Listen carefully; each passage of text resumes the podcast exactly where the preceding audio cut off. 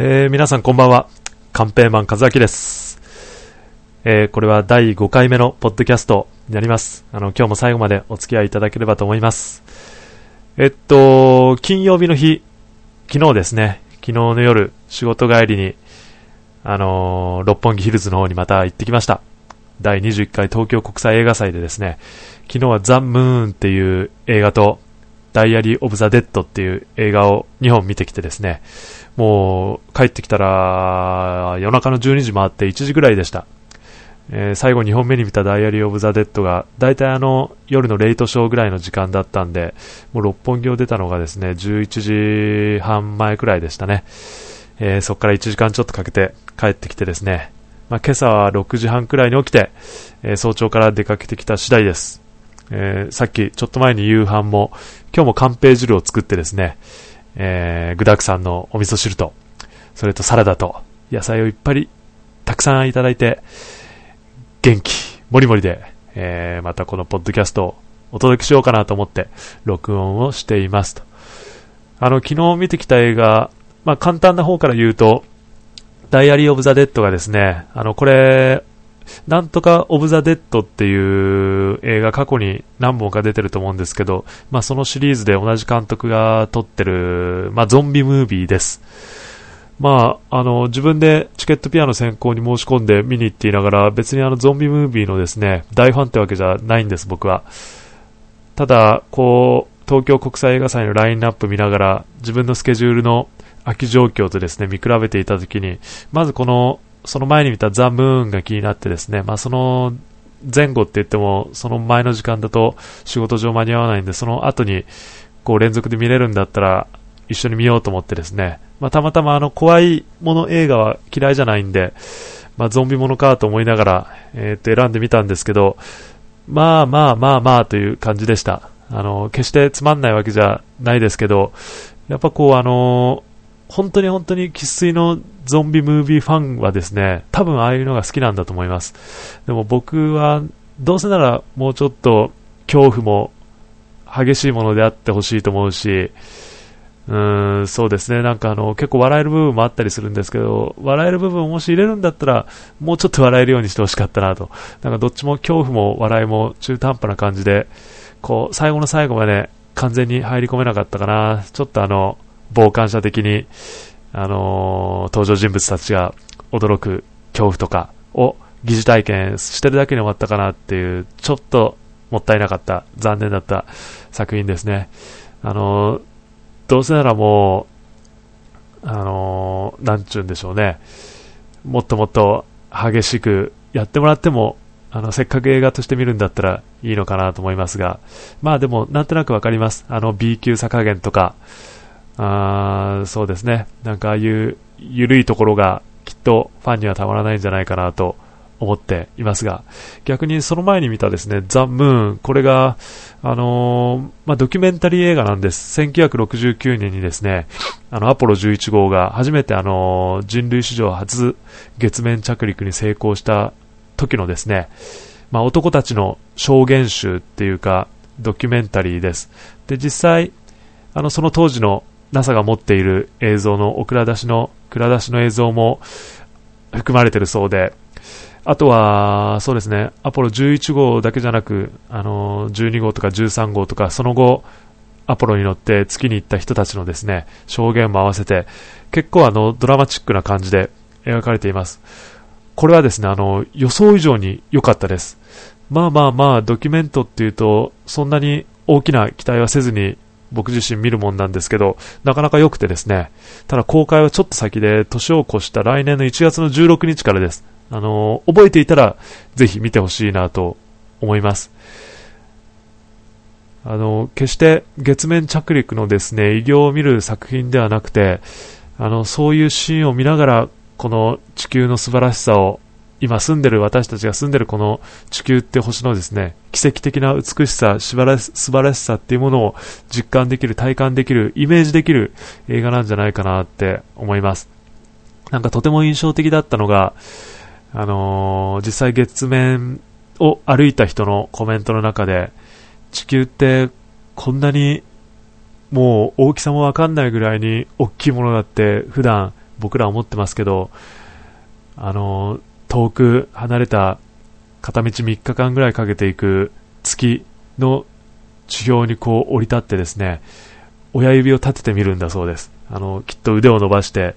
腕を顔の前に伸ばしてですね、親指をこう立ててみるんです。皆さんも今大体やってみてもらうとわかると思うんですけど、そうすると地球がですね、その親指の向こう側にすっぽり隠れてしまうんですって。まあ、それはそうですよね。多分、こう、夜空に月が出ているとして、あの、月にこう、かざしてみても多分同じような状況になるんだと思いますけど、明らかに、まあ、月より地球の方が大きいわけで、あの、距離は同じだとしたら、ね、地球はそこそこの大きさに見えてもおかしくなさそうなんですけど、そんな親指の向こうに隠れるぐらいの小さいものだって、改めて思うと、人ってどんな風に思うんでしょうね。なんか自分がその月に行くことって絶対ありえないですけど、そんな風に地球を見ることを、こう、本気に本気に本気に一人で真っ暗い部屋の中でもゆっくり考えてみると、だいぶ深いところでイメージできることもあるんじゃないかなと思います。あの、すべてのことが、そのちっちゃな一つの星の中で起きてるんですよね。あの、私たち67億人が住んでいるのも、その小さな美しい一つの星の話だし、もちろん、僕たちの普段の生活も、普段の仕事の風景も、高層ビル群だってそうだし、緑の森だってそうだし、愛する家族や愛する人や、そういったものが全部その親指に隠れてしまうぐらいの小さな星の中に凝縮されてるんですよね。僕らの悩みだってそうだし、苦しみだってそうだし、喜びだってそうだし、すべてはその小さな空間の中にこうギュッと詰まっているんだなって考えると、なんかちょっぴり世界観が変わるきっかけにもなるかもしれません。あの、一回宇宙に出てですね、地球を見た人はみんなそれまでの価値観ががわりと変わるって言います。あの、環境保全活動に目覚める方もいますし、あの、人間の一番大切なものをこう感じて地球に戻ってきて今までとは全く別な活動をされる方が多いっていう話もよく聞きます。あの、そういったことを、あの、映画の登場人物が、あの、男たちが証言しているインタビューからもですね、あ、そういうものなんだな、本当にそう言われてるのは本当のことなんだなっていうのはよくあの伝わってくるインタビューシーンがたっぷり入ってますので、ぜひ見てですね、感じていただければと思います。あの、大げさなところは何一つないです。一応ドラマチックな感じに編集はされてますけど、でも、普通のエンターテインメント作品とは違うんで、あの、派手さはないんですけど、こう、月を見てですね、地球を知るっていうことのできる作品なんじゃないかなと思います。本当に胸の深いところで、ゆったりといろんなことを感じれて、本当予想以上に、思ってた以上にですね、あの素晴らしい映画を見させていただいたかなと思って、あの東京国際映画祭には感謝をしています。ぜひ、あの来年の1月の16日公開ですので、見ていただければと思います。なんかまるであの、あれですね、映画の配給会社の人の宣伝みたいになってますけど、あのー、やっぱりいいものを見たら、たくさんの人に伝えたいって思いますから、あの、こうやってお話しさせてもらってますし、ぜひ、あの、見てほしいなって思います。ザ・ムーンっていうタイトルです。で、今日はですね、あのー、朝早くからあの、どこに行ってきたかというと、ちょっと12月の6日かな ?12 月6日のですね、えー、土曜日にとあるイベントに出るんです。あの、まあ、仲間からですね、あの、知り合いの人から声をかけられて、あの、コーラス、歌のコーラスですね、コーラスやってみないって言われて、非常にまあ、興味もあることだったんで、実際あの12月の6日の午後ですね、あの東京都内でクリスマスライブをちょこっとしたあの、まあ、いい雰囲気の中で、えー、ライブをやるんです。決してあの派手なロックバンドとかのライブじゃないんで、まあ、静かなあの深い音楽をゆったり聴かせるようなライブなんですけど、そのクリスマスライブでですね、ナレーションと、えー、っと、コーラスで出演する予定です。で、今日はですね、その練習も、皆さんはこれまで何度か練習してきてるんですけど、僕は、あの、はず、初めての参加で、初参加の練習に行ってきました。ちょっとですね、あのー、まあ、みんな知ってる顔じゃないんで、一人ぐらいしか知ってる顔いない中にこう何人か集まってて、ポッと行くんで、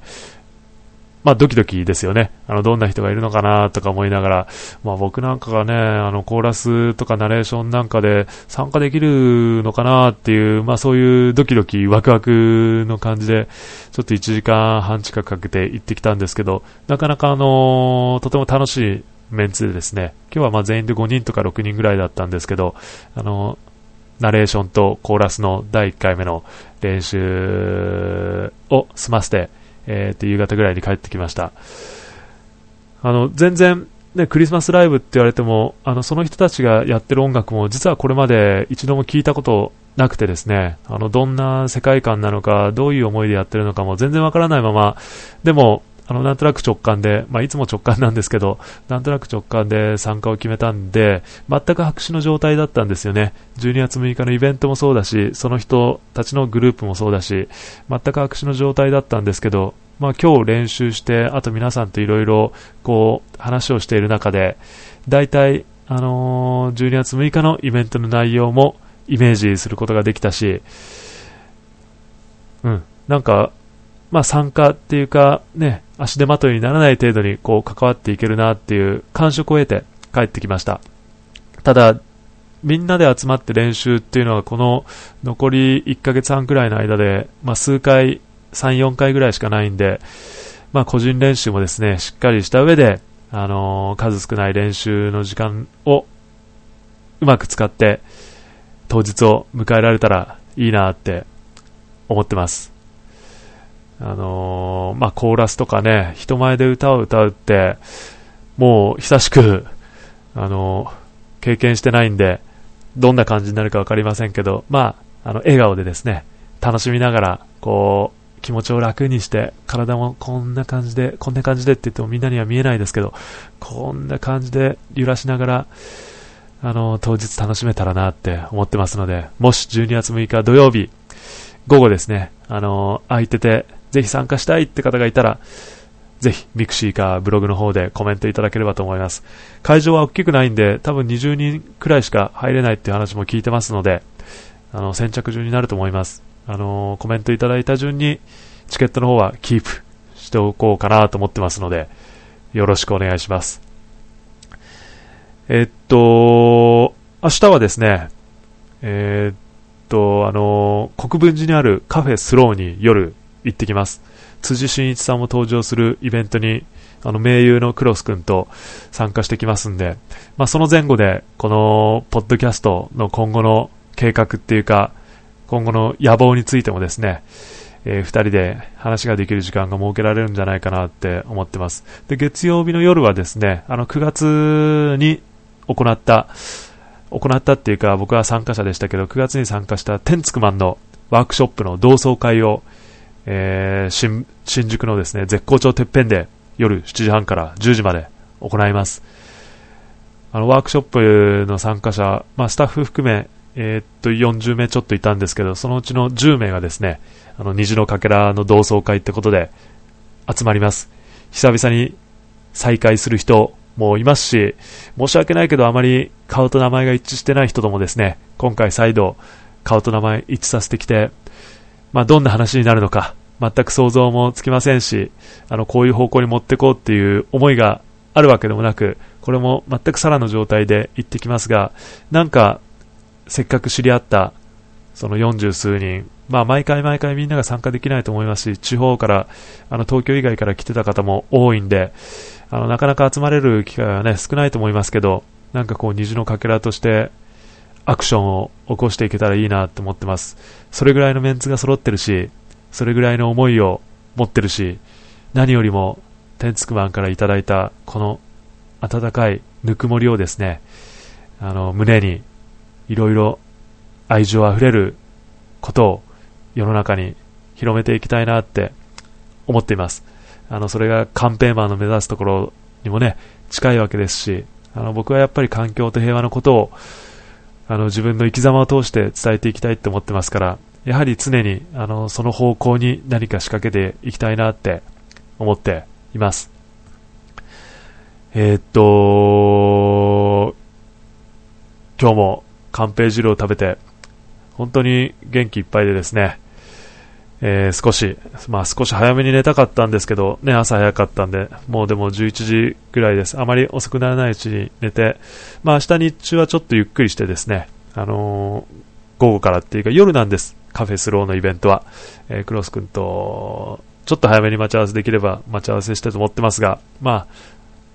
ゆっくりして、えー、夜には出かけていきたいなと思ってます。